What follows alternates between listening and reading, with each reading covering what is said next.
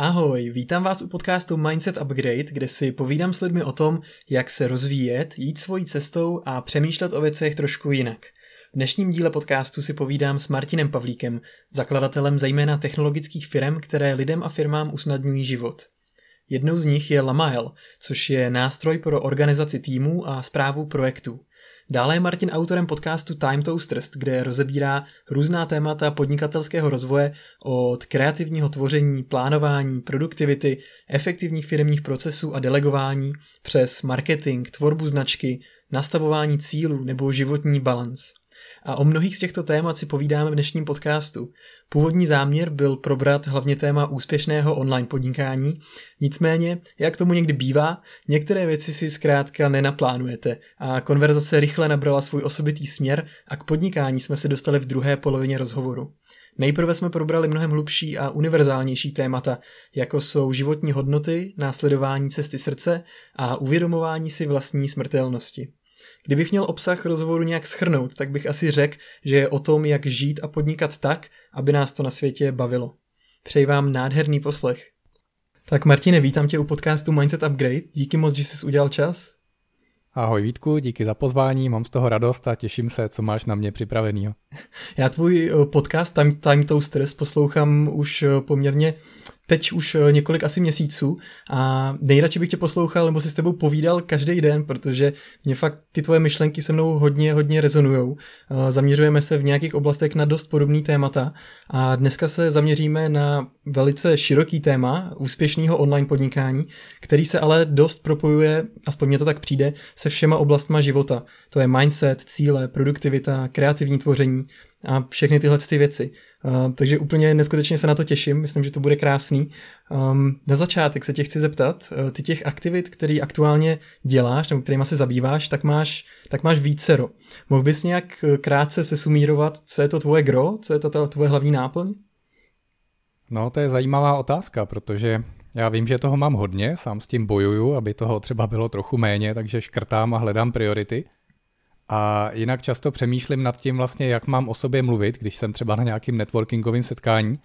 A pokud je něco, co by mě mělo asi vystihnout velmi jednoduše, tak poslední dobou o sobě říkám, že jsem tvůrce impéria. Protože těch věcí je fakt hodně. Ono to zvenku vypadá tak, že toho je hodně a že to možná je i nesourodý, ale všechno dohromady to dává smysl, tak proto mě napadlo i to impérium. A já vlastně primárně můj biznis je v oblasti petrolu, Děláme technologie pro čerpací stanice pohoných hmot, děláme pokladní systémy, bezobslužní tankovací automaty, třeba řízení výdeje olejů v autoservisech. A e, řeknu, že jsme ajťáci, jo? nejsme ta firma, která tahá ty trubky, staví ocelový nádrže, zastřešení, výdejní stojany a tak. Jsme firma, která dělá IT, děláme vlastní software, vlastní elektroniku, firmware a tady vlastně z toho potom se mi to tak jako přesouvá do těch dalších oblastí.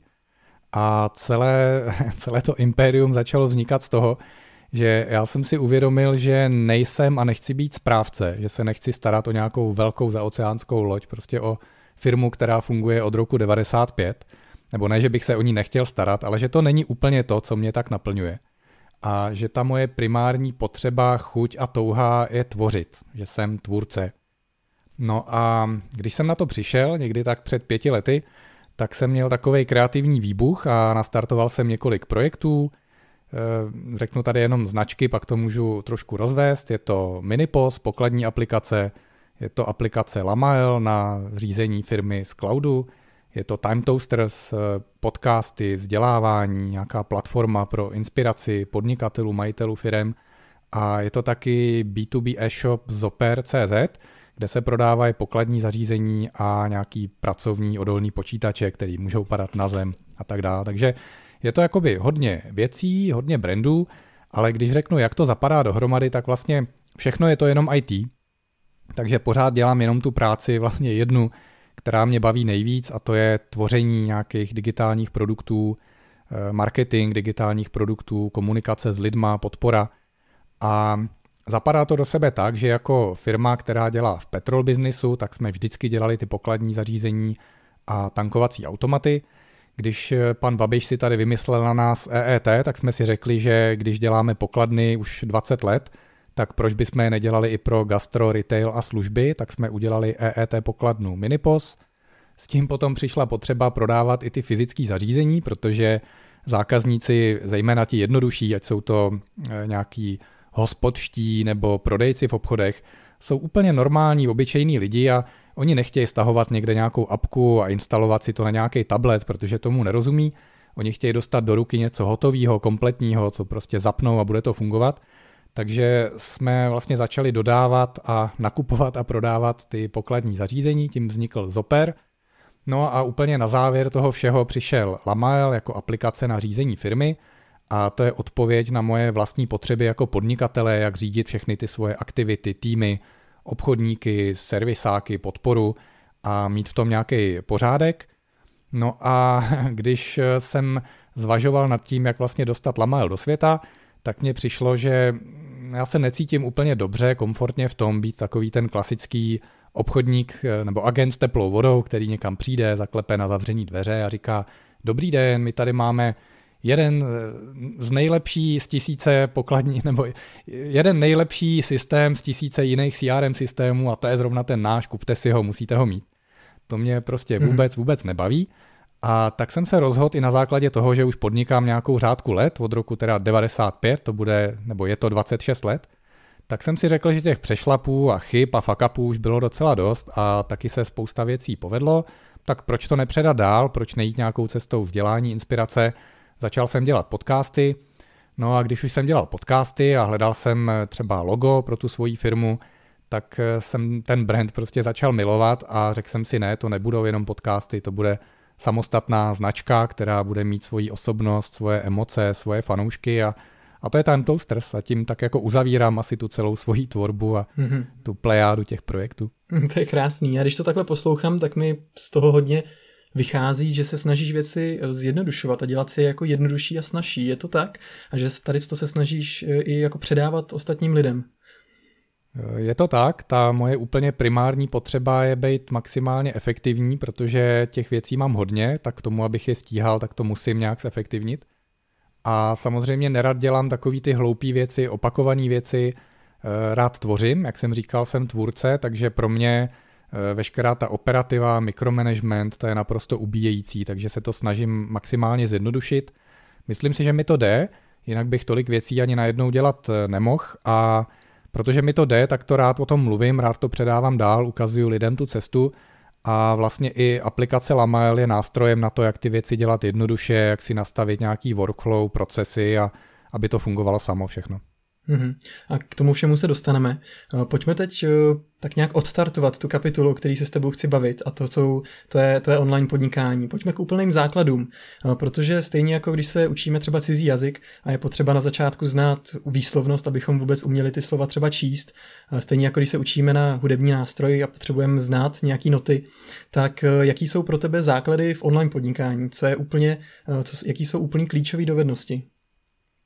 Tak eh, zaprvé já se zeptám možná tebe, jak ty jsi přišel na to, že zrovna já bych měl být nějaký guru v online podnikání. a, a možná rovnou odpověz ty mě nejdřív. Skvělý, budeme si takhle povídat, já mám rád konverzace. Um, Vlastně, když poslouchám tvůj podcast, tak co na mě z toho hodně skáče, tak je to, že se snažíš eh, firmám i jednotlivcům pomáhat v tom zjednodušovat eh, jejich procesy, ehm, ale nejen to, snažíš se jim pomoct s tím, jak být produktivnější, jak si stanovovat cíle a Měl jsi i krásnou epizodu o tom, jak si vytvořit eh, nebo jak začít budovat svůj brand a online podnikání, jak eh, přivést zákazníky na web a prodávat produkty a tak dál. A právě proto jsem si říkal, vzhledem k tomu, že to je něco, co aktuálně řeším i já, že to je eh, skvělý téma, kterým bych chtěl aspoň na začátek to odstartovat a poté přejít do dalších, do dalších oblastí. Tak i pokud se necítíš jako nějaký specialista, což určitě tě nechci stavět do nějaký guru role, tak Pojďme si jenom tak jako přátelsky popovídat o tom, co za tebe eh, ti fungovalo v tvém životě při budování tvých biznisů, kterých je několik, a jaký jako pro tebe klíčové dovednosti jsi během toho osvojil. Jasně, jasně, pojďme do toho. tak eh, já to uvedu na pravou míru. Jasně, nejsem žádný expert, nejsem agentura a neradím lidem za peníze, jak mají dělat online marketing. Nicméně je to věc, který se hodně, hodně věnuju intenzivně poslední tři roky – protože sám uvádím svoje digitální produkty na trh a Myslím si, že to není věc, kterou by člověk měl jen tak slepě někomu předat nějaký agentuře a vlastně vůbec nic o tom nevědět. Protože ten marketing, ono to vychází úplně vlastně z jádra té mise, té message, kterou chci předávat do světa a to nemůžu jen tak někomu předat, ať to někdo dělá za mě. A stejně tak i těch věcí technických, ono se to tak prolíná právě ty technické věci s těma, řekněme, filozofickýma nebo s tím gro, co tam má být. A já prostě potřebuji vědět, jak ten digitální svět funguje proto, abych eh, to mohl dělat dobře. Takže strašně, strašně moc mě to zajímá. Zajímá mě to proto, že to je způsob, jak věci zautomatizovat, zjednodušit, eh, zdigitalizovat.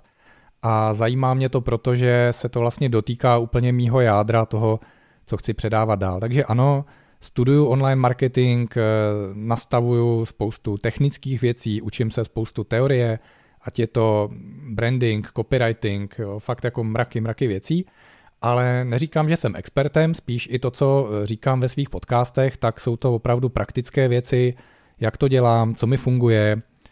A čerpám hodně z těch kurzů, které aplikuju hned eh, vlastně do života, do toho, co dělám já a řekl bych, že vlastně všechno, o čem jsem mluvil, tak už jsem sám udělal.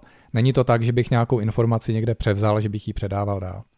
A možná můžu říct, že asi po těch, eh, asi neumím spočítat ty hodiny, jo, ale jsou to opravdu stovky a stovky hodin, který jsem věnoval online marketingu, takže asi budu vědět víc než 99% běžných, obyčejných lidí, kteří chtějí dělat svůj biznis, ale zase nejsem na té úrovni, abych mohl konkurovat nějakým expertům. A to si právě myslím, že je ta moje, to moje unikum, že já díky tomu, že nejsem nějaký úplně super expert, tak nemluvím takovou tou španělštinou nebo prostě řečí, který eh, běžní lidi nebudou mluvit, nebudou jí rozumět.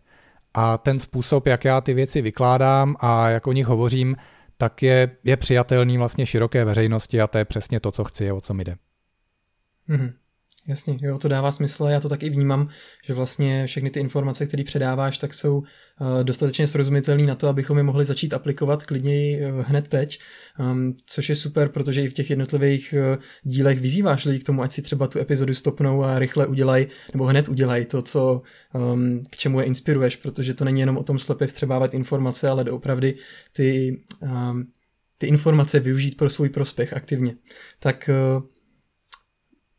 Pojďme, pojďme i přece jenom, eh, že se teď snažil malinko, eh, aspoň tak na mě působilo, vyhnout tomu stavit se do role teda experta online podnikání, tak eh, dobře, nedávejme to úzce na online podnikání, pojďme začít trošku ze, více ze široka. Um, každý má v životě nějaké svoje hlavní životní hodnoty a principy, které mu pomáhají, a to ať už v podnikání nebo celkově. Máš ty nějaké hodnoty a principy, na kterých stavíš vlastně všechny svoje činnosti? No, to je, to je hezký téma. Na začátek takhle pěkně do hloubky, tak jo, tak jdeme do toho. Eh, já se musím smát, protože my jsme si dělali doma před pár lety takové jako kvíz, eh, já, žena a můj syn, a bavili jsme se o tom právě, kdo má jaký ty hodnoty a co má nejradši. A můj syn tenkrát říkal, no tatínek má nejradši svoji práci, pak svojí auto a pak nás. Takže zhruba tak nějak asi to je.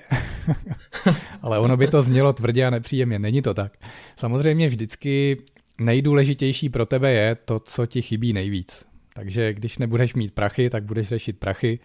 Nebudeš mít eh, rodinu, přátelé, tak budeš řešit ty vztahy a když ti nebude fungovat biznis, budeš nespokojený v práci, tak pro tebe je důležitá ta práce. Takže pro mě, když říkám, že práce je u mě na prvním místě, tak to asi ukazuje na to, že moje vztahy a ostatní věci jsou naprosto v pohodě a že nemusím eh, hasit a zachraňovat nějaký požár, tak se můžu věnovat té své práci. A celkově pro mě mega důležitý je to tvoření. Jo, a opravdu, i když přemýšlím nad tím, že bych třeba chtěl víc peněz, tak bych je chtěl jenom proto, abych mohl víc tvořit. Abych měl víc peněz na to, abych mohl delegovat víc práce, zaměstnat víc lidí, posouvat se rychleji předu, dělat zajímavější věci. Takže pro mě úplně ten největší motiv je tvořit, tvořit něco nového, pomáhat tím lidem. Chci dělat něco, co lidem zjednodušuje práci, co jim dělá radost. A vždycky se mi líbily krásné, jednoduché věci, jako třeba Apple nebo Hewlett Packard, jo, dokonalý, jednoduchý, čistý věci, které fungují právě v té jednoduchosti a to je to, co já vlastně chci předávat dál, jak v tom, co říkám ve svých podcastech, co učím, tak v aplikaci Lamail. Snažím se dělat něco jednoduchého, fungujícího, co dělá radost. Mm-hmm. Um, ty vlastně několikrát nebo často zmiňuješ teda, že to, co tě nejvíc naplňuje, tak je právě to tvoření něčeho nového a že při té tvorbě se dostáváš do stavu flow, což si přirovnal k určitý jako řece. Um, můžeš tady to nějakým způsobem přiblížit? Hmm. No, k tomu, aby člověk byl efektivní a zároveň, aby měl radost z toho, co dělá, tak je dobrý v ten daný čas dělat jednu věc a naplno se do ní právě ponořit a nechat dopřát si ten luxus, aby ten tvůj mozek se mohl na tu jednu věc soustředit, aby si to mohl užívat, protože pak najednou to začne jakoby se tam rozsvicet všechno, nebo ta oblast jedna, který se věnuješ a postupně se tam začínají rozsvícet další ostrůvky, které jsou kolem a které s tím souvisejí a všechno se to tak jako propojuje. A tohle to se nestane, když těch věcí děláš třeba pět nebo deset na jednou, nebo když tě něco vyrušuje, nebo když děláš eh, půl hodiny jednu věc a pak za druhou a třetí. Já si myslím, že tady k tomu je potřeba, aby se člověk ponořil do té hloubky, tak eh, i když se ponořuješ třeba jako potápěč nebo s nějakou ponorkou, tak to není tak, že seš na hladině a najednou lusknutím prstu seš eh, v pěti kilometrech. Jo, je to nějaký proces, trvá to dlouho a stejně tak je to v tom tvoření. K tomu, aby člověk mohl jít do hloubky, tak potřebuje nějaký čas, prostor a to flow je naprosto geniální, protože tam vlastně zapomeneš i na ty jiné věci okolo, zapomeneš na čas, někdy třeba zapomeneš jíst a pít, když nemáš u sebe sklenici vody a tak. Ale to je super, no. A když pak z toho vylezeš, tak přijdeš o něco bohatší. Ten tvůj produkt je o něco lepší, o kousíček dál a to je to, co mě baví. Jak se do toho flow dostáváš? Je to založený jenom na tom, že děláš něco, co tě baví? Tak ten aspekt toho, že tě to baví, je tam hodně důležitý, protože když tě něco nebaví, tak se ti do toho nechce, nemáš dobrý výsledky, nedaří se to třeba tak jednoduše. Takže určitě je důležitý dělat, co mě baví. A tady k tomu je potřeba si dopředu udělat pořádek vlastně i sám v sobě, uvědomit si tu svoji životní cestu, nějaký vize, poslání a žít v souladu s tím, dělat to, co tě opravdu naplňuje. A druhá část tohohle toho je, že si to musíš naplánovat, že k tomu, aby si mohl mít ten luxus a být v tom flow a měl na to ten čas, prostor, energii, tak tyhle ty zdroje musíš nějakým způsobem vytvořit. Čas eh, jako si nevycucáš z prstu, tam máš možnost si ho naplánovat, rezervovat a udělat třeba jiný důležitý věci, aby na tebe netlačili, abys pak ten čas měl. Eh, energii můžeš načerpat, můžeš cvičit, chodit ven, můžeš spát, můžeš jíst eh, zdravé věci a prostor, no máš kolem sebe ještě nějaký lidi. A k tomu, abys měl prostor na to flow, tak musíš nějakým způsobem i naplnit potřeby těch lidí, který máš kolem sebe, ať je to tvoje rodina, děti, žena, a aby ti dali chvilku pokoj, abys mohl tvořit. Takže za prvé dělej, co tě baví a za druhý přemýšlej nad tím časem, energií a prostorem, abys ho na to měl. Mm-hmm. A to, že děláš něco, co tě baví, tak je to vlastně to tvoje hlavní proč, ten důvod, proč, seš, proč se cítíš motivovaný ráno vstát z postele, nebo je to ještě něco jiného? Hmm.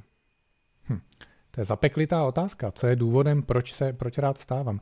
Ale to není jenom ta práce, mě baví život. Já já mám rád, eh, když jdu ven a tam cítím tu vůni stromů, slyším, jak zpívají ptáci, vidím východ slunce. Eh, tohle všechno mě baví a to je třeba důvod, proč žiju. Mám rád dětský smích. Eh, to je spousta věcí. To tvoření je jedna část z toho.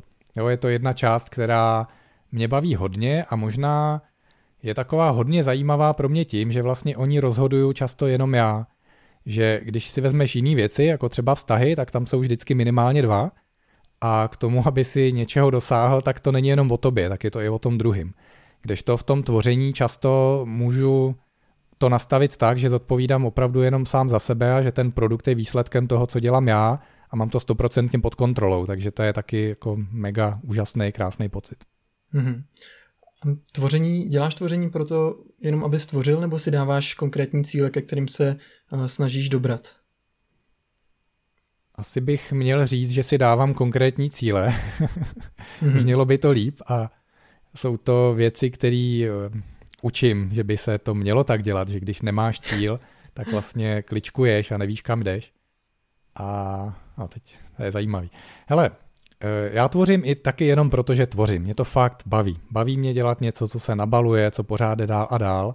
A to samotné tvoření je pro mě vlastně ta cesta. Ta cesta je pro mě důležitá a zajímavá, protože se na ní spoustu věcí učím, učím se sám o sobě, učím se nové dovednosti. A, ale samozřejmě je tam cíl. Jako mým cílem, proč vlastně tohle to dělám, mm, já jsem říkal, že chci pomáhat a vytvořit něco, co pomáhá, takže vnímám, že z toho mi přichází nějaký uspokojení, když potom vidím i ten feedback toho světa, že to, co dělám, že to má nějaký smysl. A pak já sám a moje rodina chci, abych měl prostě pohodový život a to, co, jak to popsat nějak jedním, dvěma slovy, eh, já chci mít nějaký stroj na peníze. stroj na peníze mm-hmm. je něco, co funguje a vydělává peníze bez toho, aniž bych já musel točit tou klikou. Takže hledám takový biznis, který mi bude přinášet peníze, i když já třeba budu nadovolený a budu dělat něco jiného. A to je zaprvé třeba to online podnikání, který ty si nakousnul na začátku jako první téma. A taky je to vlastně to, co dělám, že tvořím aplikaci, která funguje někde v cloudu, lidí používají a platí za to její používání, tak tam samozřejmě musím do toho věnovat spoustu času, energie, práce, v té tvorbě, ale už zase tolik času, práce, energie nemusím tvořit té údržbě a tomu provozu, protože to pak dělají zase jiní lidi, kteří jsou součástí toho stroje na peníze. Mm-hmm. No mít takovýhle stroj na peníze, to myslím, že je uh, myšlenka, která se líbí asi většině lidem. Um, ne všichni proto něco začnou aktivně dělat, někdo se nechá odradit už hned na začátku a řekne si, že na něco takového nemá. Co je nějakým prvním krokem na to vyrazit na tuhle tu cestu, vytvořit si uh, stroj na peníze? Je to, je to dobrý nápad? Potřebuji dostat kvalitní nápad? Čím to začíná? Tak já ti ještě uhnu trošku z té otázky a ještě malinko dokončím to téma. Eh, ohledně toho, co chci, jo, těch cílů. Eh, to tvoření je opravdu jenom cesta a stroj na peníze je taky jenom nástroj a cesta. A mě úplně v konečném důsledku, co mě hodně láká, tak já vlastně od malička jsem si přál být vynálezcem. Chtěl jsem něco vymyslet, něco vyrobit, něco nového, co tady ještě nebylo. A já si myslím, že to, eh, ta tvorba a ten stroj na peníze a ty peníze, které z toho přicházejí, tak jsou pro mě vlastně jenom zase dalším nástrojem na té cestě a, já když těch peněz budu mít fakt jako nechutně hodně, tak jsem si jistý, že z nich nějak nezblbnu, že nebudu hýřit a nakupovat drahá auta, jachty a tak dál, protože to prostě nepotřebuju a budu je investovat do toho, abych vytvořil ještě něco většího a něco úžasnějšího. Pro mě tady inspirací je třeba Elon Musk, nebo já nevím, Bill Gates se dá říct, že taky, nebo jiný takový lidi, kteří vlastně mají hodně peněz a mají jich tolik, že už je nemůžou ani nikdy v životě spotřebovat, ani jejich rodiny je nemůžou spotřebovat. A tyhle ty lidi pak tvořejí něco, co přesahuje je samotný a přesahuje to hranice nějaký třeba jedné firmy nebo jednoho státu a prostě dělají něco, co pomůže jako lidstvu se posunout někam dál nebo vyřešit nějaký problém a to je věc, která mně se taky hodně líbí. Nevím, jestli to ještě v životě stihnu, ale chtěl bych. Tak to je ještě taková jakoby tečka. Já ti moc děkuji, že jsi z týmí otázky uhnul, protože tady to je důležitý vidět to, jaká je ta vlastně opravdová motivace za tím, že někdo třeba chce vydělávat peníze, protože většinou to není jenom o těch penězích, to mi přijde jako špatná motivace, ale to, co za ně si chceš pořídit, to si přesně teď vlastně řekl, nebo co díky nim chceš si umožnit v životě a ostatním kolem sebe. Um, ty říkáš, že si nejseš jistý, jestli to ještě stihneš, tak máš nějaký konkrétní představy a vize? Já si jenom uvědomuju konečnost svého života a konečnost svých schopností. Řekněme, že do nějakých 40 mě to vůbec ani nenapadlo a měl jsem pocit, že mám času nekonečně a že vlastně můžu dělat tisíc a jednu věc, protože té energie a času peněz jako je dostatek. Ale teď už si nějak uvědomuju, že Eh, prostě to vědomí smrti, když to řeknu tak, ale to ne, není nějak patetický, nebo neberu to na sebe, ale prostě vědomí omezení těch zdrojů je strašně důležitý. Protože pokud tam to vědomí omezení nemáš, tak se můžeš rozprsknout a můžeš dělat tisíc a jednu věc a pak se stane to, že máš sice spousta zajímavých projektů, ale ty projekty nepostupují, nebo ani jeden z nich nepostupuje. A co se stane? Tak ty sice tě to hrozně baví, děláš zajímavé věci, ale furt je děláš ty, jo, pořád spousta věcí je na tobě a pokud se ti nepodaří nějaký ten projekt rychle dostat do té letové hladiny, kdy už to letí samo, kdy už to vydělává peníze, kdy zaměstnáváš lidi a kdy už vlastně nemusíš točit tou klikou, v ideálním případě, že už to na tobě vůbec třeba není závislý, tak když se do této fáze nedostaneš dostatečně včas, tak najednou po nějaký době už jako vyhoříš, přestane tě to bavit, přestaneš mít chuť, eh, ubije tě to a vlastně nedosáhneš v životě vůbec nic. A jakmile si začneš uvědomovat konečnost těch zdrojů, ať je to čas, peníze nebo nějaká energie, radost, chuť do života, tak eh, vlastně nemá žádnou brzdu.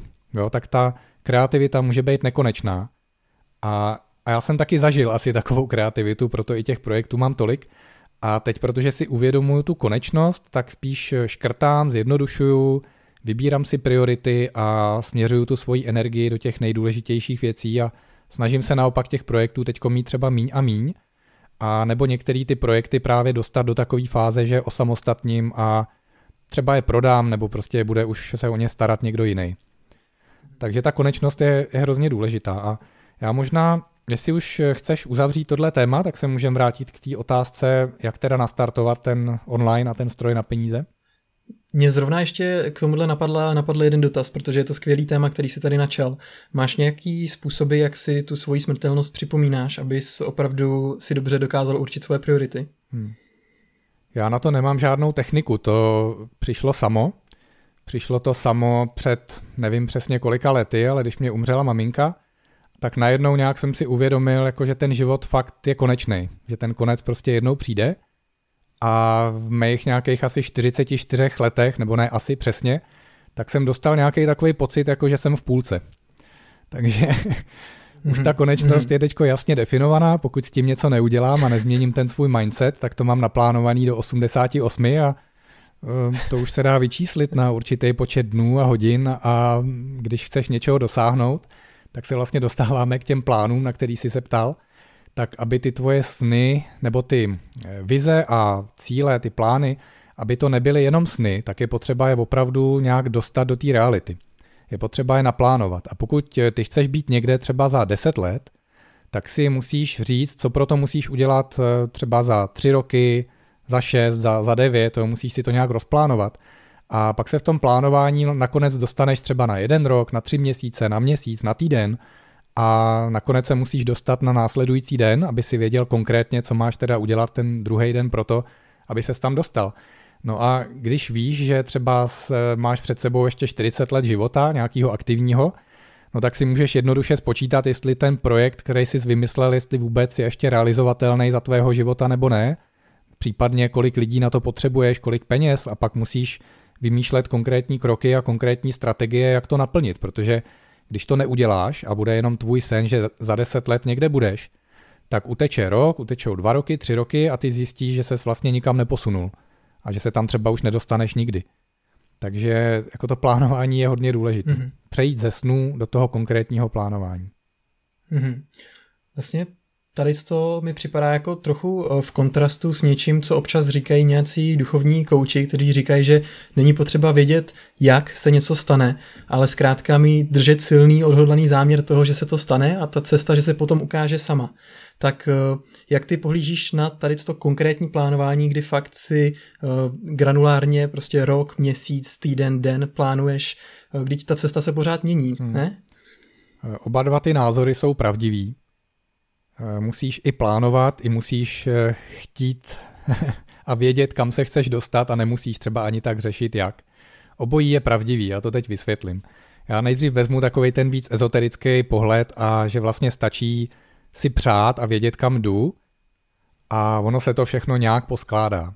Tak část pravdy tady je, protože mysl funguje jako nějaký počítač a ty, když do ní dáš nějaký, nějakou otázku nebo nějaký zadání, nějaký cíl – a ještě k tomu to nabiješ nějakýma emocema, že fakt potom třeba toužíš a před, umíš si dobře přát, to je zase asi na jiný podcast, jo? jak si správně přát, jak tam zapojit eh, podvědomí, emoce a tak dále. Ale princip je ten, že ta mysl neustále vlastně se chytá těch věcí, které ty do ní dáváš, do ní dáváš a snaží se realizovat a snaží se hledat cesty, jak je naplnit.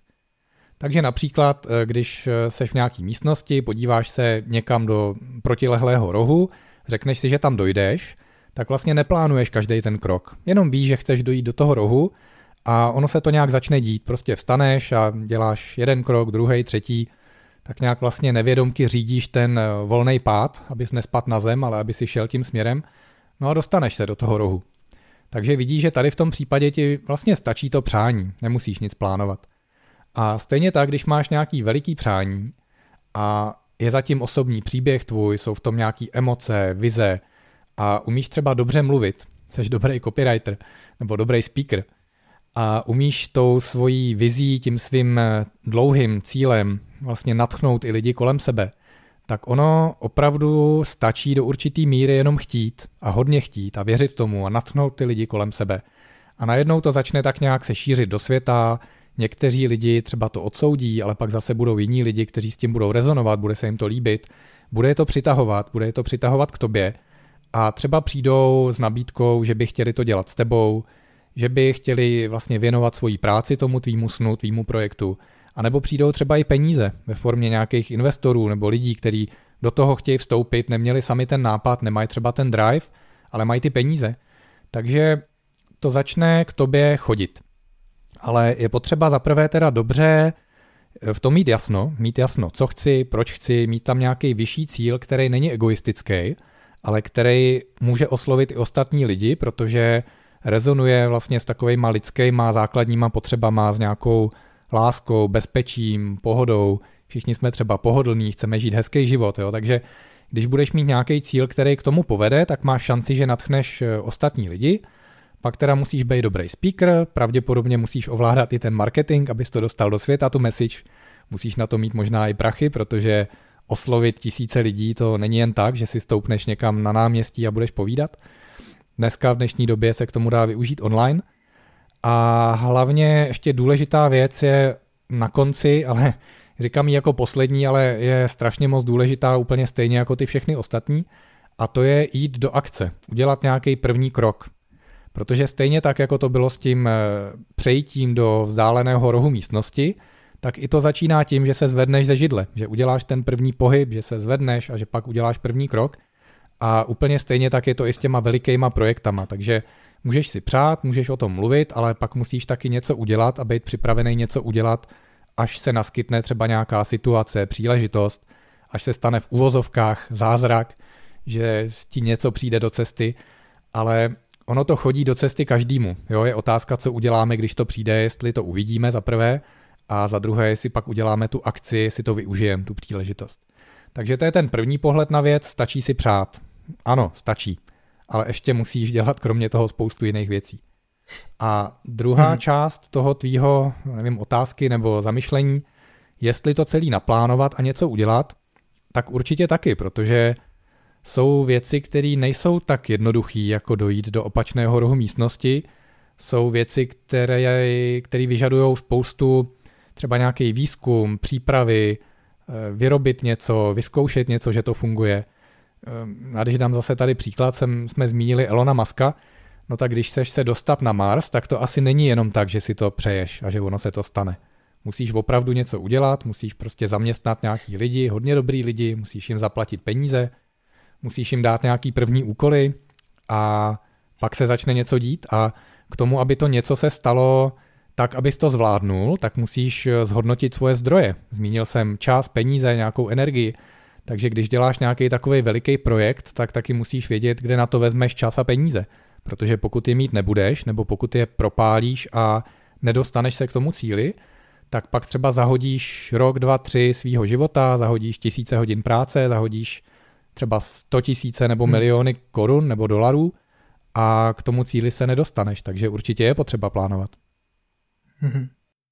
Takže mi to zní, že vlastně si tu cestu vysníš, ale potom aktivně každý den děláš něco pro to, abys, abys po ní kráčel. Ano, přesně tak. Každý den děláš něco pro to, abys po ní kráčel, každý den valíš tu sněhovou kouli, aby se nabalovala a zároveň každý den sníš a prohlubuješ ten svůj sen a jakoby ho holograficky zpřesňuješ, protože s tím, jak teprve vyrazíš na tu cestu, tak ti přijdou zase nový podněty, nový problémy, nová inspirace, nové zkušenosti a to, co ty jsi třeba před rokem ani nedokázal představit a nedokázal bys to ani snít, tak teď už to dokážeš snít. Takže je to takový neustálý prolínání vlastně toho vědomího snění a tvoření ve snu a plánování a podnikání reálných kroků tady v tom fyzickém světě.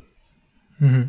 K tomu mě napadá to, že ty hodně zmiňuješ eh, mít nějakou velkou vizi nebo nějaký velký projekt, ke kterému třeba kráčíš, ale eh, spousta lidí třeba takovýhle projekt ještě nemá v hlavě, neví, co by, jak by mohli přispět světu a zároveň se třeba snadno natchnou do spousty věcí. Já jsem člověk, který se snadno natchne do nového projektu a potom o několik eh, měsíců, někdy týdnů později zjistím, že třeba to bylo jenom dočasné nadšení a že to není ta moje cesta tak eh, jak můžu vlastně vyhodnocovat, eh, co je v souladu s mojí cestou a kterou se teda mám doopravdy vydat, abych potom nevěnoval úsilí někam, kde to nemá smysl, ale doopravdy se dobral nějakým um, zajímavým výsledkům. Vítku, ono to trvá nějakou dobu, než člověk najde tu svoji cestu. Trvá to nějakou dobu a možná jsou to i takový slupky cibule, že už si třeba myslí, že tu cestu máš a pak odloupneš další slupku a přijde zase něco nového.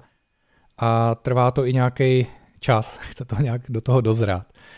Ale to neznamená, že když ještě do toho člověk nedozrál, že si tím není jistý, necítí to, že jaký je to jeho poslání a nemá ten svůj opravdu konečný velký cíl, tak to neznamená, že by třeba neměl nic dělat. Já bych naopak v tomhletom období, v tom raném období, tak bych doporučil toho vyzkoušet a dělat co nejvíc. Jo, dělat co nejvíc různé práce, nechat se zaměstnat někde, pak zase za rok někde jinde, a, a změnit třeba úplně tu práci. Fakt toho vyzkoušet toho spoustu, protože tím poznáváš sám sebe a poznáváš svoje hodnoty, zjišťuješ, co tě baví, co tě nebaví a pak si můžeš líp vybrat. Jo, na začátku, když vlastně nevíš, když seš takový jako nepolíbený tím světem, tak si můžeš naivně myslet, že ti něco baví, ale e, ve většině věcí je to tak, že jakmile to začneš dělat, tak teprve potom podni- vlastně pronikáš pod tu slupku a zjišťuješ, no ono to není zas tak zajímavý, ono to není zas tak jednoduchý, ono to nepůjde zas tak rychle, hmm. nejsem sám, ona je tady konkurence a prakticky cokoliv, co si vybereš, tak vlastně projdeš tady tou fází, že na začátku to bude zajímavý a že třeba pak eh, to bude těžký. A pak je důležitý, jestli vytrváš a projdeš to těžký období a zase do té fáze, kdy se ti to zase začne dařit a kdy to začne přinášet nějaký výsledky, anebo jestli to vzdáš, ale já si myslím, že na začátku je potřeba fakt jako zkoušet toho víc. Stejně tak jako většina lidí si nevezme první ženskou, kterou potkali. Jo? Nebo teda většina chlapů, nebo obráceně ženy taky. Většinou poznáme těch partnerů víc a každý je jiný a my díky tomu poznáváme i sami sebe a hlavně dorosteme do určitý hm, hloubky, prostě šířky, kvality a pak si můžeme třeba vybrat teprve toho partnera, ze kterým už vydržíme po zbytek života. A stejně tak to může být s tou prací. Ale to, že si něco vybereš a že to budeš dělat třeba rok, dva nebo tři nebo i díl a pak zjistíš, že to není ono a vybereš si něco nového, tak to není špatně. To neznamená, že si šel nějakou špatnou cestou a že teď se vracíš zpátky. Neznamená to, že utekly v životě nějaký roky, eh, že si spotřeboval nějakou svoji energii. A, eh, ale je tady důležitý mindset, jo? je důležitý vlastně, jak to bereš. Ty by si každý ten krok, který uděláš, každou tu zkušenost, kterou uděláš, tak by si ji měl brát jako krok ku předu, krok k tomu poznání, krok k získání nějakých dovedností, třeba krok k vydělání peněz, k poznání lidí, k vybudování kontaktů a tak dál. Takže když, to, když k jakýkoliv práci, k jakýkoliv činnosti budeš přistupovat tak, že to je vlastně cesta, jak zdokonalit sám sebe, jak se něco naučit, jak se dostat eh, vejš, tak to není nikdy špatně, co děláš. Je to, je to v pohodě. Takže hmm já bych si s tím nějak netrápil, jo, nedělal bych to, já jsem to zkoušel nějakou část svého života, vyloženě vědomně hledat to, co chci, co je to moje poslání, jako co teda chci dělat. A můžu ti říct, že mi to jako nešlo. Že vyloženě takhle řízeně se tomu silou dobrat, že se mi to vůbec nepodařilo a že se to dělo postupně, že se to dělo právě s těma různýma třeba programa a výhrama a postupně mi to poznání přicházelo. A odpověď na tu tvoji otázku, jak to poznáš, tak eh, poznáš to podle toho, jak se cítíš. Prostě buď děláš něco, co tě hluboce naplňuje a uspokojuje a cítíš se v tom hodně dobře a cítíš, že seš na té správné cestě, že jdeš za tím srdcem, a nebo je to takový jako nějaký a nejseš si jistý a možná mě teď napadlo říct, že dokud, dokud hledáš, dokud přemýšlíš nad tím, co je ta tvoje cesta, co je to tvoje poslání, tak to nevíš asi ještě pořád. Protože v okamžiku, kdy to budeš vědět, tak to fakt budeš vědět, tak to budeš cítit a je to tak jasný, že, že už nad tím vůbec nepřemýšlíš a vůbec nemáš potřebu to nějak řešit už potom. Mm-hmm. To je krásný. Hmm, tolik myšlenek a všechny se mi vlastně spojujou, um, spojujou v jedno. Prostě máš možnosti v životě, vybereš si nějakou možnost, která s tebou rezonuje, kterou cítíš, nějakou dobou, dobu tou cestou kráčíš a zjistíš, jestli to je to, kam opravdu chceš jít nebo ne. Když ne, tak eh, pivotuješ, zkusíš něco nového, co tě, co tě táhne a takhle vlastně jdeš a sbíráš ty zkušenosti a třeba po cestě objevíš eh, to, co je tam tvoje největší náplň života, když bych to takhle schrnul. No Vítku, je to, je to přesně tak, ale je tady, je tady mega důležitý to, jak se vlastně cítíš každý ten den při tom, co žiješ ten svůj život.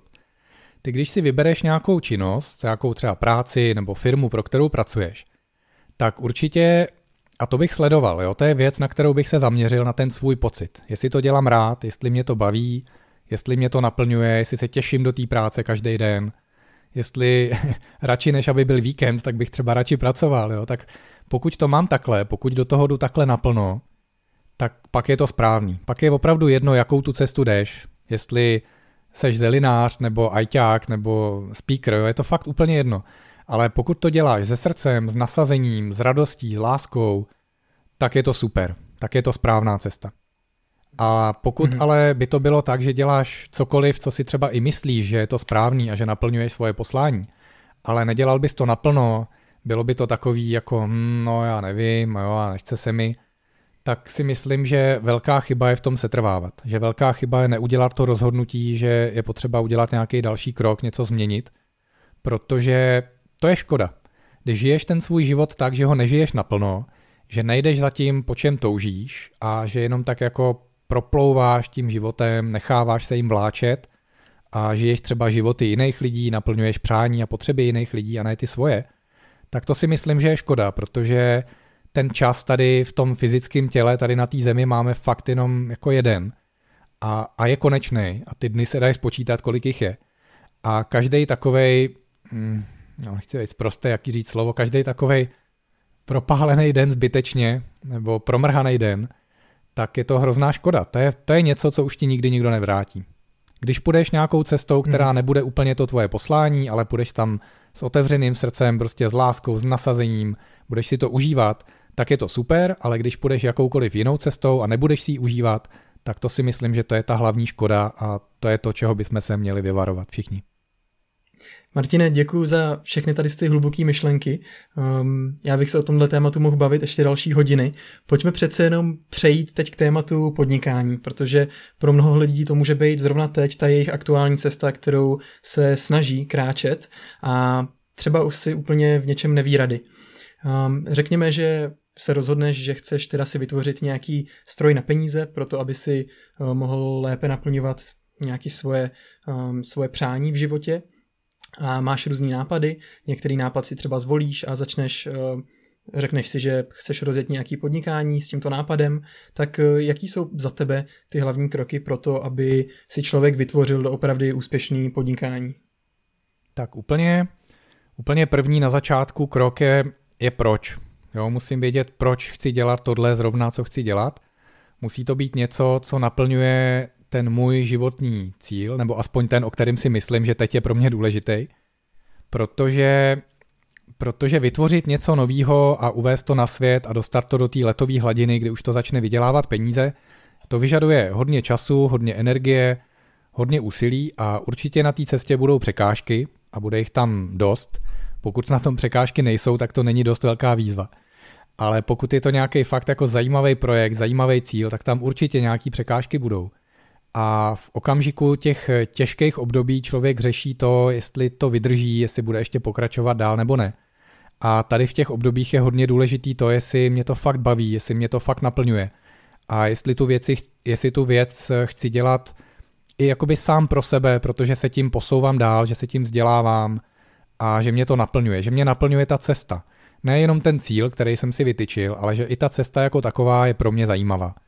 Pokud to takhle je, tak pak mám velikou šanci, že to dotáhnu do toho zdárního konce a že překonám i ty těžké období. Takže tohle by byla pro mě nebo za mě úplně první věc, na kterou bych se ptal. A potom druhá věc, cokoliv, co by mělo být nějak biznisově úspěšný, mělo by to vydělávat peníze, měl by někdo za to platit peníze, měl by to někdo kupovat, tak to musí být nějaký produkt nebo nějaká služba pro konkrétní lidi a produkt nebo služba, který řeší nějaký konkrétní problém. Prostě musí to k něčemu být. Jo, není možný dělat něco jen tak, že to není k ničemu a vlastně to nikdo nepotřebuje, že na to neexistuje trh.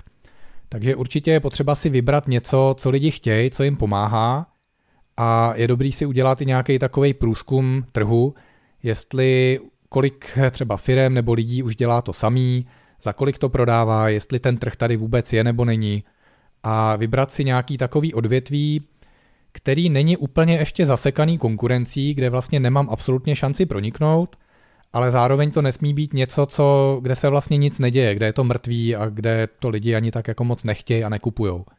Takže je tady důležitý najít, najít si vlastně už na začátku vědět, komu budu prodávat, co mu budu prodávat. No a protože nejsem dět vševěd, tak krok číslo tři je to co nejdřív to otestovat. Vyrobit nějakou minimální verzi toho svého produktu, dostat to mezi lidi co nejdřív, co nejdřív to začít prodávat a, a tam vlastně teprve se ukáže ta pravda, tam uvidím, jestli o to opravdu je zájem, jestli opravdu někdo vytáhne tu kreditku a zaplatí a, a kolik za to chce zaplatit. Takže tohle bych udělal jako velmi, velmi brzo. Určitě bych nevěnoval několik let tomu, že bych vyvíjel nějaký produkt potají a pak bych doufal, že hm. ten produkt bude tak úžasný, že ho všichni budou kupovat sami. Protože takhle to většinou není. To byste museli být geniální, anebo všichni ostatní na světě by asi museli být úplně slepí, že tu příležitost ještě neviděli. Takže určitě co nejdřív eh, otestovat, protože za minimální čas a s minimálníma nákladama zjistíte, jestli ta cesta vůbec je průchodná nebo není.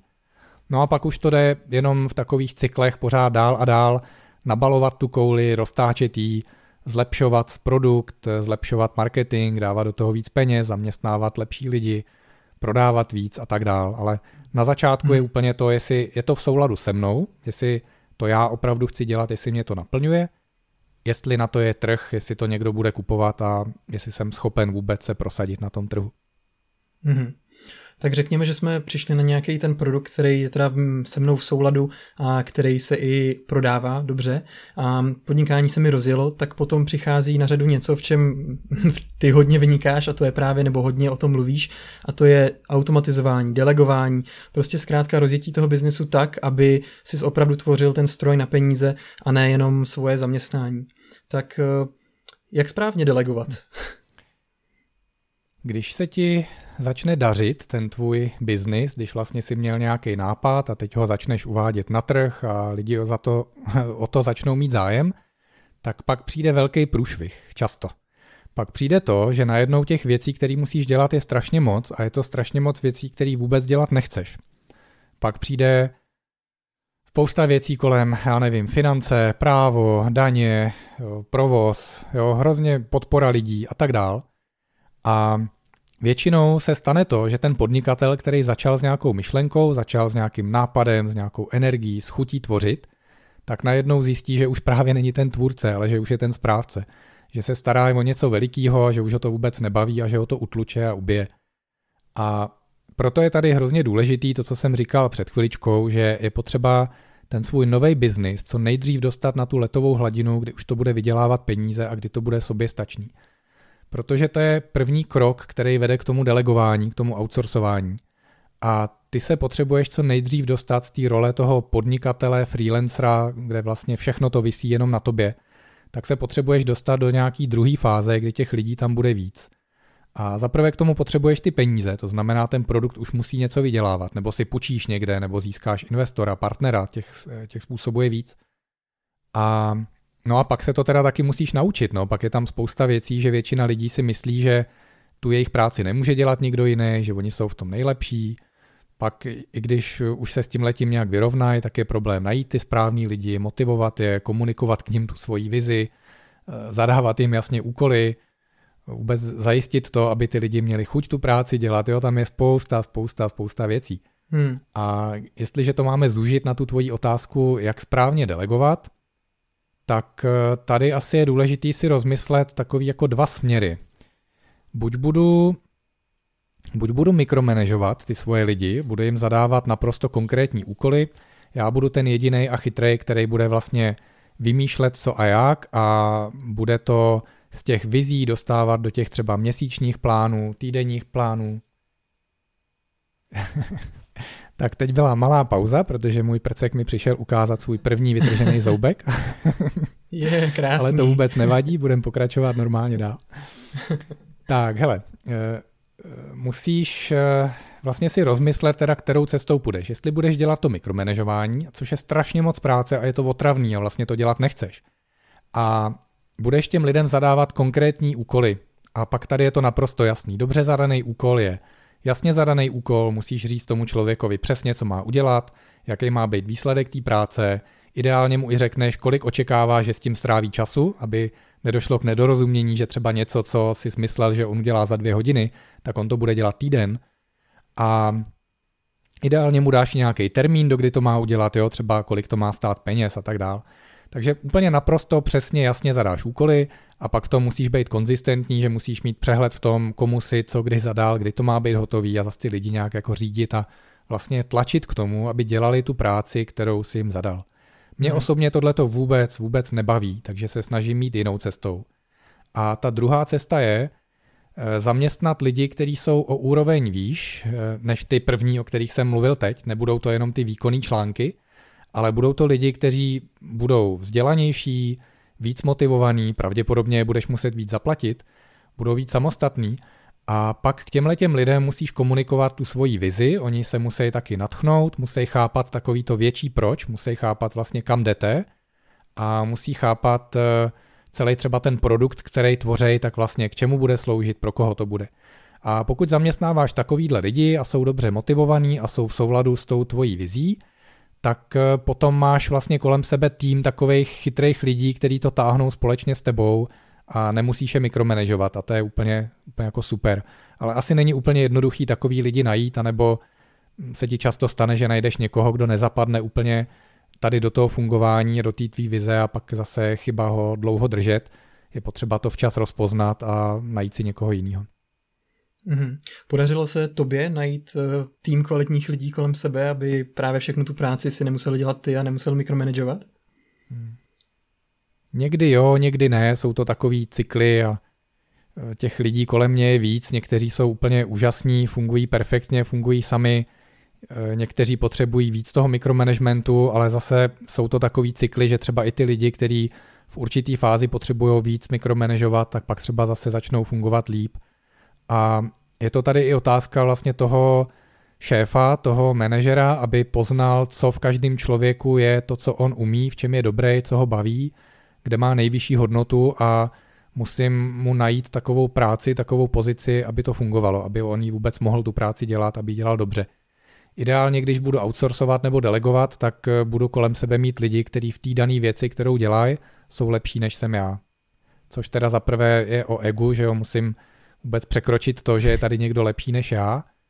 A, ale správný šéf jakoby do tohohle toho měl určitě dojít a měl by ty lidi vyhledávat, ale je to zase otázka peněz. Jo? Musíš na to mít peníze, aby si zaměstnal kvalitní lidi, jako lidi lepší než seš ty sám, takže tady se zase vracíme zpátky do toho kolečka, že je potřeba co nejdřív se dostat do té fáze, kdy ty peníze vyděláváš, a nebo pokud vidíš, že na to nemáš, že se sám svýma silama nedostaneš do té fáze, abys ty peníze vydělával sám, tak je to otázka právě, jestli přibrat nějakého investora, nebo si půjčit peníze, nebo nějakého partnera, který to potáhne s tebou. Myslíš si, že tu hlavní vizi té firmy by měl udávat zakladatel lídr, to znamená, že vlastně potom ty jednotliví členi, eh, dejme tomu, jako pracují pro to, aby ta tvoje vize byla naplněná, anebo že eh, ta vize mm, nebo nějaký smysl té organizace má vyplývat eh, prostě průběžně z toho, co ty jednotlivé články chtějí a jaký zrovna je nejvyšší přínos? Já osobně jsem spíš z toho segmentu těch menších firm. Jo, já nemůžu mluvit o firmách, kde jsou tisíce lidí, kde jsou nějaký finančníci, akcionáři a celý to funguje úplně jinak. Ale z toho, co vidím, jak to funguje ve světě, tak mně osobně se líbí, když tam je ta vize, která vychází z toho zakladatele nebo z toho majitele firmy. Když si vezmeš třeba Steva Jobse, tak se dá říct, že celý Apple, jo, že to bylo založený na jeho vizích a díky tomu tam byl zajímavý příběh, který se lidem líbil, táhlo je to k Apple a buď ho měli rádi nebo neradi. A vlastně takováhle jasná vize a jasné hodnoty jsou hrozně důležitý v tom světě, kde teď těch firm je miliony, všechno je propojený, my vlastně máme informace z druhého konce světa a ten stejný produkt nebo tu stejnou službu, kterou děláme my, tak dělají tisíce jiných lidí a jiných firm. Tak tady je hrozně důležitý pak už ten příběh a vlastně ta unikátnost, ta značka, nějaký emoce, protože to je to, na základě čeho si potom naši zákazníci nás buď vyberou, anebo si vyberou někoho jiného. Protože to, že ten produkt je kvalitní, že řeší nějaký problém, že má dobrou záruku, že je spolehlivý, tak to je úplná samozřejmost, bez toho to nejde. Ale takových produktů jsou tady tisíce. A pak vlastně to, co rozhodne, jestli já to chci nebo nechci, tak jsou to často emoce a ty emoce vycházejí právě z té vize třeba z toho příběhu a je to fajn, je to fajn, když to vychází z toho zakladatele, ale jako ne všechny firmy tenhle luxus mají, jo. jsou firmy, který třeba ten zakladatel nebyl tak jasný, vyhraněný a je možný, že ta vize přišla až jakoby s časem s tím, co vlastně ta firma dělala, kde se to chytlo, co, za, co oni začali její zákazníci a fanoušci říkat a pak se to nějak vyvíjelo dál. Je to asi kombinace tohohle všeho, ale je to fajn hmm. a myslím, že zejména u těch malých firm nebo začínajících z toho, že je tam jeden člověk, tak tam jednoznačně ta vize, ten příběh, to musí jít od toho majitele. Určitě hmm. jo. Když se teď bavíme ještě o fungování, o efektivním fungování podnikání, um, nejčastěji v dnešní době obzvlášť online podnikání, tak jaký jsou ještě nějaký procesy a systémy, které ať už třeba tobě osobně nebo někomu jinému pomáhají k tomu, abys nebyl otrokem svojí práce, ale opravdu si tvořil ten stroj na peníze? Pro mě, pro mě je důležité ty věci vidět. Já jsem vyšk- nebo vyučen, ne vyučený, mám vysokou školu, jsem elektronik, jo, inženýr, takže pro mě takový ten systematický přístup je mm, takový, je mi hodně blízký. A já říkám, že bez měření není řízení. Ty k tomu, aby ses někam dostal, máš nějaký cíl a chceš se k němu dostat, tak potřebuješ vidět, sledovat nějaký hodnoty, nějaký čísla, grafy. Potřebuješ vidět vlastně kam jdeš, kam jedeš, jestli se blížíš k tomu cíli nebo vzdaluješ, jak rychle se mu blížíš. Takže pro mě takovým nástrojem k tomu, aby tohle všechno fungovalo, je vlastně online v reálném čase sledování nějakých čísel. Sledování nějakých důležitých čísel, který mi říkají, jestli jdu správně, anebo jestli jdu špatně. A tohle to funguje nejenom na mě samotného, jako vlastně šéfa, manažera těch projektů, ale myslím si, že to funguje i na ty jednotlivý lidi, protože každý člověk má v sobě ten počítač, má v sobě tu mysl, tu, tu hlavu, která se snaží dostat se k tomu cíli a když ten cíl před sebou jasně vidí a když zároveň vidí, kam jde, jestli se k němu blíží nebo ne, tak eh, intuitivně a i podvědomně automaticky dělá všechno pro to, aby se k tomu cíli dostal. Takže ty jako šéf vlastně musíš lidem dát takovýhle nástroj, musíš jim nějak ukázat, zvizualizovat výsledky té jejich práce, aby oni vůbec měli šanci je naplňovat. To si myslím, že je hodně důležitý a že to odstraňuje i hodně to odstraňuje potřebu toho mikromanagementu. Mm-hmm. A jednou z takových aplikací je třeba Lamail právě, nebo máš nějaký jiný doporučení? Mm, ale Lamail je a není aplikací na vizualizaci, ještě ne. My tam nemáme takovýhle grafy, analýzy, že bych v reálném čase něco viděl. Já si myslím, že tady je důležitý si hlavně dobře stanovit ty čísla, které chceš sledovat, které jsou pro tebe důležitý. A to není třeba návštěvnost webu, ale je to třeba počet nebo objem objednávek. Jo? Musí to být nějaký číslo, který je opravdu spjatý s tím, čeho chceš dosáhnout. A myslím, že je hrozně jednoduchý si najít jakýkoliv nástroj na to to vizualizovat. Můžeš to malovat křídou na tabuli, můžeš to psát do Excelu, dělat z toho graf, ale je důležité, aby to bylo vidět. Eh, když si zmínil Lamail, tak Lamail je nástroj na to, aby to všechno fungovalo v té firmě. Lamail ti pomůže v tom, je to vlastně, tady jsme nemluvili, co je Lamail, tak trošičku řeknu, je to cloudová, je to aplikace v cloudu, kterou si pustíš na webu, v prohlížeči, na mobilu, na tabletu a je to aplikace, která ti pomůže řídit veškeré věci, procesy, informace, které ve firmě nebo v biznisu jsou, od delegování úkolů, řízení projektů, vykazování práce, fakturace, práce s kontaktama, s obchodníma příležitostma, se souborama, s poznámkama, interní komunikace v chatu a tak dále.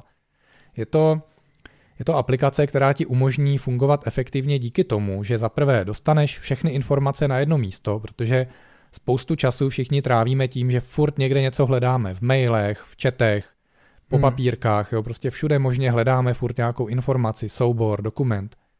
A druhá část, která tady v tom pomáhá, je, je potřeba právě dobře delegovat úkoly. A to je věc, kterou Lamael zvládá na jedničku a podporuje tě v tom, abys to dělal dobře, aby to fungovalo. A je tam i ta důslednost, protože třeba Lamael za tebe sám hlídá termíny, hlídá, aby ty lidi udělali to, co se jim zadalo a umožňuje i spolupráci.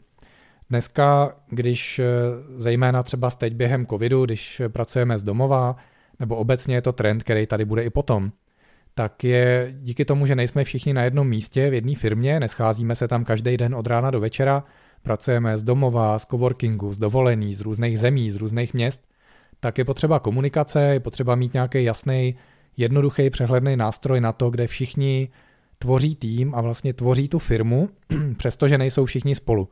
Musí tam mít i informace, musí tam mít úkoly, musí samozřejmě mít i finance, kontakty a všechno na jednom místě. Takže to je to, v čem Lamael pomáhá. Dostat to na jedno místo, práci zjednodušit, automatizovat, bavit se papíru, hmm. zrychlit vyhledávání informací a tak. Rozumím. Um, tady s tím jsme vlastně nakousli téma produktivity, což je obrovský a široký téma. Uh, pojďme si na to posvítit trošku metodou Paretova pravidla 80-20. Co za tebe jsou třeba další nějaký způsoby, ať už uh, aplikace, nástroje, procesy, taktiky, um, které můžou co nejvíce pomoct uh, s produktivitou, ať už osobní nebo firmní? Úplně nejvíc produktivitou pomůže, no těch věcí je víc, jo. když budeš dělat jenom jednu třeba, tak to není úplně ono. Stejně tak jako k životu potřebuješ dýchat, ale zároveň jíst a pít a tak těch věcí i v té produktivitě je víc. Paretovo pravidlo 80 na 20 je jedna z nich, protože ty zdroje naše finanční, časové jsou omezený a proto je důležité si vybírat, co budeme dělat a měli bychom dělat to, co je nejdůležitější, to, co nejrychleji vede k cíli za nejmenší jednotku času a nejméně peněz, aby jsme dosáhli co největší posun ku předu.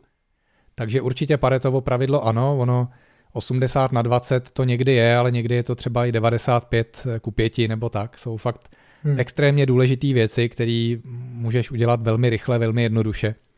A pak je zase spousta věcí, ve kterých se můžeš zahrabat na celý den, týden a vlastně nedosáhneš vůbec nic. Takže Paretovo pravidlo je super. Druhá věc, která v tom hodně pomáhá, to jsem zmínil už na začátku, tak je soustředit se v daný čas na danou věc, dostat se do nějakého flow a tomu si můžeš pomoct tak, že si plánuješ vlastně tu práci a že si plánuješ nějaký časový bloky, že třeba celý dopoledne nebo dvě hodiny budeš dělat na nějaký jedný klíčový věci a pak třeba teprve na druhý věci. Tady v tom je hodně důležitý mít disciplínu, protože to vyrušování je obrovský. Sociální sítě, maily, telefony, SMSky, různý pípání – děti doma, když pracujeme z domova.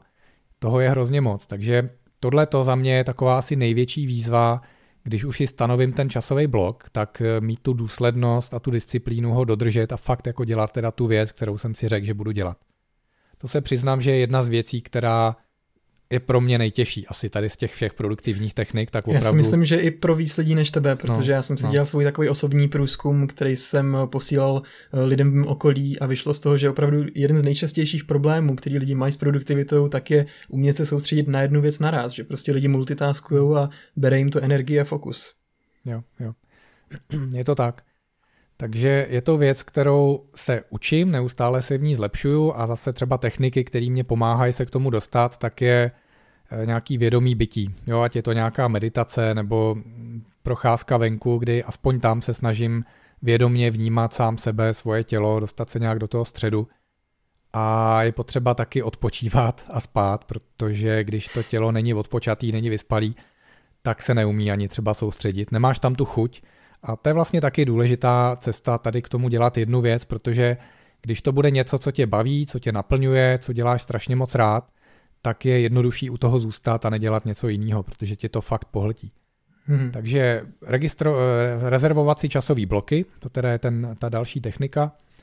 A já určitě dělám to, že každý den ráno, minimálně teda každý den ráno, ještě než začnu něco dělat, tak se sklidním, zamyslím a řeknu si, co je dneska ta jedna nejdůležitější věc, kterou můžu udělat eh, a posunu se k tomu svýmu cíli.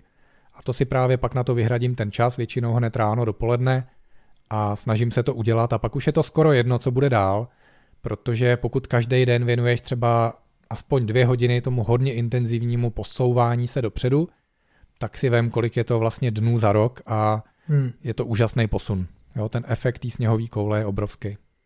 Je to tak. Ehm, tímhle s tím se mi krásně vlastně nahrál na to eh, téma nějakého, dejme tomu svého um, energy managementu nebo nějaký i duchovní očisty, aby prostě se člověk cítil dobře. Um, Dejme tomu, že jsme teda rozjeli nějaký podnikání a možná jich máme i několik. Jak z toho nevyhořet? Jak prostě mít prostor na další oblasti života, které jsou taky důležitý a nejsou jenom práce? Tak už to samo zamýšlení se, uvědomění si toho, že jsou i jiné věci důležitý, to je ten první krok. A musíš využít eh, vlastně time management úplně stejně jako na svoji práci, tak ho musíš využít i na ty jiné důležité věci – a pokud víš, že je pro tebe důležitý spát, třeba 8 hodin denně, tak je potřeba si naplánovat, že teda fakt půjdeš spát. A pokud víš, že pro tebe je důležitý jít ven a být třeba hodinu venku a běhat nebo cvičit, tak je potřeba si to naplánovat a dát si to do kalendáře a ten čas si na to udělat, protože čas funguje tak, nebo my v čase fungujeme tak, že máme tendenci využít veškerý dostupný čas k tomu, aby jsme udělali nějakou třeba práci. To vlastně souvisí s tím delegováním, plánováním úkolů jak pro sebe, tak pro svoje kolegy. Je důležitý si tam říct, jak dlouho to chceš dělat, protože když si nedáš ten časový rámec, tak se to může rozpliznout a můžeš jednu věc, která by se dala udělat za dvě hodiny, tak si s ní můžeš hrát třeba 8 hodin nebo třeba i dva dny. A takže je potřeba si naplánovat vlastně i jak dlouho to budu dělat No a musím si naplánovat i čas na ten odpočinek. Musím si ho dát do kalendáře. Jo, prostě dám si do kalendáře, že třeba od jedné do dvou odpoledne budu venku a budu běhat, protože když si to tam nedám, tak se mi do toho kalendáře samo v úvozovkách naplánuje něco jiného. Můžou to být hmm. nějaký telefony, online hovory nebo jiná práce, kterou jsem nestihnul. Ale pokud já vím, že chci třeba odpoledne dvě hodiny být venku, no tak vím, že mi zbývá na telefony už třeba jenom hodina a na důležitou práci dvě hodiny, tak prostě si to naplánuju a snažím se to v tom čase udělat. A pokud to neuděláš a rozplizává se ti to dál třeba na úkor toho odpočinku, tak je to určitě špatně. Tak to je mm-hmm. právě to, co vede dlouhodobě k nějakému vyhoření. Mm-hmm. To mi dává velký smysl. Um, já tady mám na tebe poslední otázku, protože jsme se teď zabývali tím, jak, eh, jak třeba rozjet nějaký efektivní podnikání, jak mít ten eh, životní balans a udělat si teda čas na aktivity, které jsou pro mě důležitý. V začátku jsme řešili hlubší témata, eh, téma, téma konečnosti lidského života a další věci. Teď ještě nakonec, než to ukončíme, protože už by to byl hodně dlouhý rozhovor, tak se tě chci zeptat eh, na myšlenku, kterou jsem slyšel teď nedávno v jednom z tvých, z tvých podcastů, a to je takzvaný Tao peněz. Eh, co to prosím tě je? Tao peněz, to je zajímavý. To jsem si vymyslel asi jako, te, jako topik. Mě, mě osobně baví filozofie takový ty východní. Jo? Tao, ano, yin yang, feng shui a jsou zajímavé knížky, je třeba Tao války, kde Tao v mém pojetí, nebo v tom, jak já to chápu, je to, jsou to vlastně základní principy. Jo? Jsou to e, principy, pravidla, jak věci fungují. A když se dobře díváš, když pozoruješ věci kolem sebe, tak eh, vysleduješ, eh, jak to je a vlastně vidíš, jak fungují vztahy, jak fungují peníze, jak fungují jiné věci. A já to teď trošku zjednoduším, vezmeme si třeba vodu. Každý si dovede představit, že eh, voda se snaží vždycky stéct někam dolů k tomu centru gravitace a že si najde tu nejjednodušší cestu, že po dlouhém čase je schopná udělat eh, velký rigol, velký koryto řeky a zničit třeba i přehradu. A takovýhle věci vlastně si můžeš vysledovat a vysleduješ vlastně ty hlavní principy, jak ta voda funguje. No a když se budeš dívat třeba na peníze nebo na čas, tak i tam vysleduješ takový určitý principy, jak to s těma penězma třeba je, když teda teď mluvíme o penězích. A já teď ne, nebudu asi uvádět nějaký konkrétní věci, ale řekněme, že třeba funguje to, že vždycky utratíš všechny peníze, které máš. Je to jako s tím časem. Jo, když nemáš žádnou disciplínu, nedáš si vůbec na to pozor, tak většina lidí je schopna utratit úplně všechno, co jim přijde jako vejplata. A pak jim nezbyde třeba vůbec nic. A, a pak tam fungují zase jiné věci, že, že i ty peníze mají nějakou vlastně moc, že můžeš transformovat uh, na nějaký jiný hodnoty. Stejně tak čas, můžeš pracovat na něčem a tak transformuješ ten čas na to, aby si něco vyrobil, něco vytvořil. A úplně stejně jako čas je to podobný zdroj, tak můžeš použít peníze a můžeš někoho zaplatit, dát mu myšlenku, dát mu zadání a vlastně ty peníze přetvořit zase do nějakého produktu. A nevím, co bych tady ještě tak jako, co napadá tebe třeba? napadá ti něco, jak fungují peníze? Mně právě přijde zajímavá ta myšlenka, že k tomu, aby ty peníze mohly plynout a mohly k tobě volně přicházet, takže musíš dokázat i volně třeba i s vděčností pouštět, což je něco, co eh, ne příliš eh, lidí mi přijde, že dělá, že spíš eh, když mají zaplatit fakturu, tak mají na výraz nějaký zdrcený a zaťatý zuby. tak i tady ta myšlenka se mi líbila, proto jsem se na to ptal vlastně. Jo, jo, jo, přesně. To je, já často používám to přirovnání třeba k tomu flow nebo k té řece, k tomu proudu a ono to platí i v těch penězích. Je to přesně tak, jak říkáš teď, že buď v tom proudu seš a podporuješ ho a využíváš ho a jenom tak chytře kormidluješ, aby si se s, minima, s minimem námahy dostal tam, kam chceš, a nebo se tomu proudu bráníš, eh, bojuješ s ním, škrtíš ho a, a pak vlastně to nefunguje. A s těma penězma vnímám, že to tak opravdu je, že když je škrtíš na té straně těch výdajů, nechceš tě nic koupit, zaplatit, zaplatit lidi, tak se ti to škrtí i na té straně těch příjmů. Ale když se nad tím zamyslíš, tak to není žádný EZO, je to naprosto jako jasný, protože když budu třeba platit svoje lidi málo, tak asi ty lidi nebudou moc kvalitní a budou mi třeba odcházet a nebudou dobře pracovat. Když budu šetřit na tom, že si budu kupovat nějaký špatný nástroje pracovní, tak mi ta práce nepůjde, bude mi to těžko, bude mi to trvat dlouho, a nebo budu muset opakovaně nakupovat ty nástroje, že se mi budou rozbíjet. Takže jako vidíš jednoznačně, že je to tak, že když ty peníze využiješ a využiješ je chytře, takže ti to zase něco přinese. Takže buď podporuješ ten proud, podporuješ tvoření, podporuješ eh, tok peněz a nebo ho škrtíš. Tak tohle je určitě jedno z těch principů, který se mi osvědčilo, že je potřeba i vydávat a nejenom, nejenom brát nebo čekat, až to přijde. Mm-hmm. A tak mi to přijde se vším. Martine, děkuji moc za krásný rozhovor. Máš ještě nějaké myšlenky na závěr, něco, na co jsem se nezeptal a chtěl bys, aby to tady zaznělo, co bys rád sdělil posluchačům? Hmm. Vítku, myšlenka. Já možná řeknu, co mě hodně oslovuje poslední dobou, nebo asi nejenom poslední dobou, ale už dlouho. Já naprosto obdivuju a jsem fascinovaný nekonečností vesmíru a celého toho světa kolem nás. A na jedné straně je to nekonečný do těch velkých rozměrů, když se díváš na sluneční soustavu a hvězdy a galaxie a kupy galaxií a tak dál, tak to vlastně jde dál a dál a je to nekonečný. A na druhou stranu ta nekonečnost jde i do toho mikrosvěta. Vlastně úplně stejně daleko jako do toho vesmíru. A v čem mě to oslovuje, že já když si uvědomuju vlastně tady tu velikost třeba toho vesmíru a díky tomu si uvědomuju malost nás jako lidí nebo toho všeho, co tady děláme, tak mě to dává možnost se na ty věci podívat úplně, ale úplně z jiný perspektivy.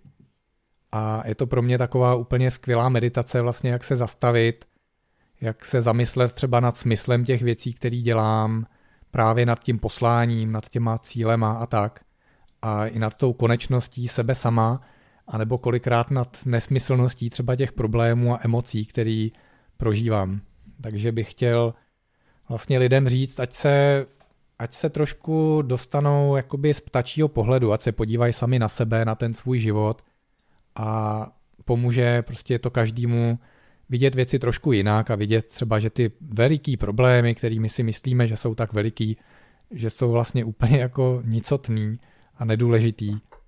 A tak tohle to je pro mě taková jako jeden, jedna výzva se podívat eh, takhle z větší dálky sami na sebe a taková druhá výzva, možná teď i podpora tady v covidu a v této blbý době, nebo pro někoho blbý době, tak já jsem zase fascinovaný tím, jak my jako lidi jsme neskutečně silní a jak se vždycky jsme schopni zvednout a vlastně potkat se, utkat se z jakoukoliv nepřízní osudu, nějakým způsobem se třeba poučit nebo něco změnit a jít zase dál a to je úplně jako neskutečný obdivuju to a pokud někdo má ten pocit teď, že už je třeba na konci svých možností, že už neví jak dál, ať psychicky, finančně nebo, nebo jinak, tak bych chtěl podpořit v tom, že my jako lidi jsme obrovsky a obrovsky silní a Chtěl bych lidem říct, ať najdou tu svoji vnitřní sílu, která právě často pramení z těch důležitých hodnot a z toho poslání, tak ať ji najdou a ať jdou do akce, ať vyrazí do světa, ať začnou zářit a ať tu svoji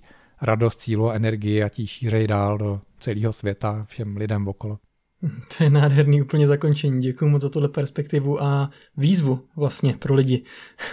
Ještě jednou díky, že jsi udělal čas a že jsi přijal pozvání do tohohle podcastu. Vítku, díky, Vítku, díky za pozvání, bylo to super, rád jsem si s tebou povídal, bylo to zajímavé a myslím, že i sám jsem se ponořil zase do nějakých témat a úvah, kde už jsem delší dobu nebyl, takže bylo to fajn. Je to tak, mě to zavanulo vlastně jinam, než co jsem plánoval, což je vždycky krásný, protože ten tok je takový nevyspytatelný. Myslím, že jsme zabrousili přesně tam, kam jsme měli. Tak moc děkuju. tak mám z toho radost a doufám, že i posluchače budem bavit a inspirovat. Měj se hezky, ahoj. Ty taky, ahoj. To je pro dnešek všechno. Děkuji moc, že jste doposlouchali tenhle rozhovor. Vážím si toho, moc si toho vážím. Jestli se vám líbil, tak zaklikněte odběr, ať už posloucháte tenhle podcast přes jakoukoliv aplikaci a také můžete jít na můj web vítlibovický.cz lomeno podcast, kde najdete úplně všechno potřebné. Jsou tam všechny epizody, které jste slyšeli nebo uslyšíte. Je tam odkaz na přihlášení do mého newsletteru, kdy posílám jednou týdně v pátek vždycky několik, čtyři až šest většinou typů do osobního i podnikatelského rozvoje.